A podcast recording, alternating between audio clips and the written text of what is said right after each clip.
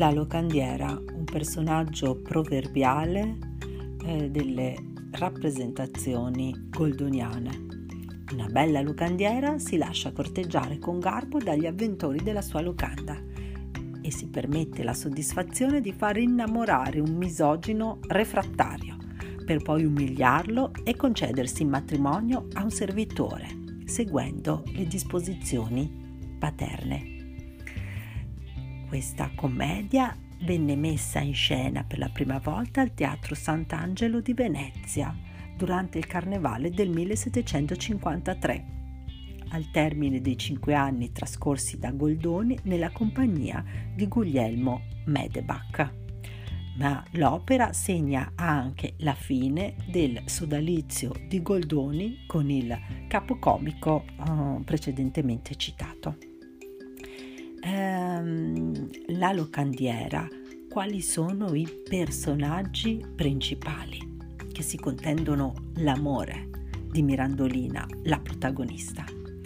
Il marchese di Inforlimpopoli che rappresenta la nobiltà decaduta Egli infatti è un nobile spiantato, ma è comunque piuttosto altero e borioso e tende a voler offrire a Mirandolina la propria protezione. Dall'altra parte abbiamo il conte di Alba Fiorita, che fa parte dei nuovi ricchi. Egli è in sostanza un parvenu e ostenta i propri soldi e tende a voler acquistare le grazie di Mirandolina tramite eh, doni preziosi. Un terzo e molto importante personaggio è il cavaliere di Ripafratta. È lui il misogino refrattario assai burbero, scontroso, in una parola, nemico delle donne. Poi abbiamo un'altra figura maschile, rappresentata dal servo Fabrizio. È un contadino inorbato divenuto servitore presso la locanda di Mirandolina. Egli si esprime in dialetto toscano e quindi rappresenta le classi popolari. Eh, come sapete già, questa commedia è ambientata a, Firenze, ma tende comunque a rappresentare la società eh, veneziana nelle varie classi sociali di cui è eh, composta. La protagonista Mirandolina è sicuramente il personaggio più interessante è una donna assai complessa dal punto di vista eh, caratteriale, cioè è un vero tipo umano assai sfaccettato. Eh, Mirandolina da una parte sembra riprendere alcuni aspetti della servetta maliziosa tipica della commedia dell'arte, ma si mostra anche una figura femminile assai innovativa perché pare una donna emancipata, sa fare di, contro, sa fare di conto ed è istruita. È una donna intraprendente, spigliata, riesce a gestire abilmente la propria locanda. D'altra parte però si dimostra molto avida, manipolatrice e forse anche narcisista perché è animata dal grande desiderio di sentirsi vagheggiata e desiderata.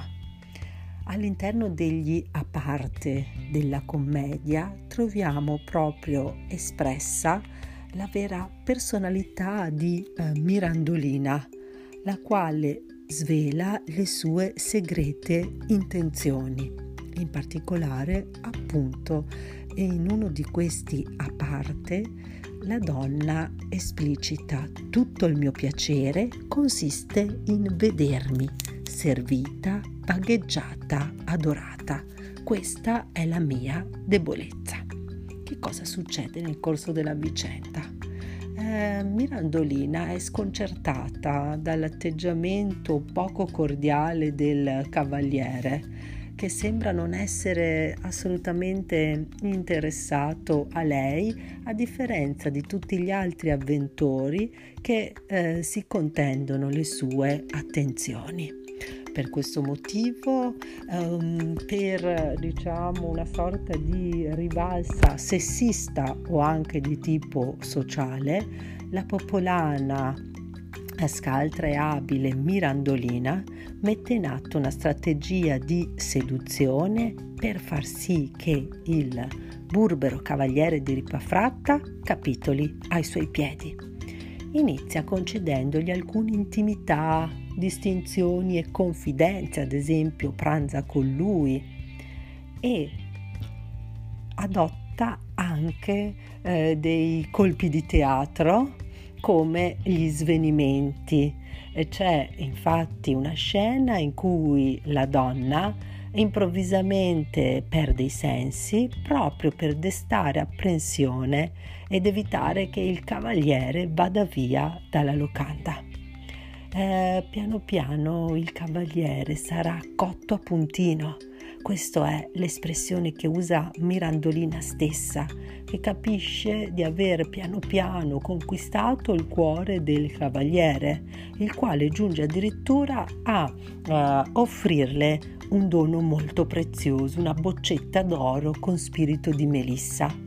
La donna nega, uh, gli nega diciamo il fatto di diciamo rifiuta questo regalo scusate rifiuta la boccetta e in questo suscita l'ira del cavaliere, che è sempre più folle di amore e addirittura divenuto geloso. E allora si arriva velocemente all'epilogo. Nella locanda gli animi si accendono.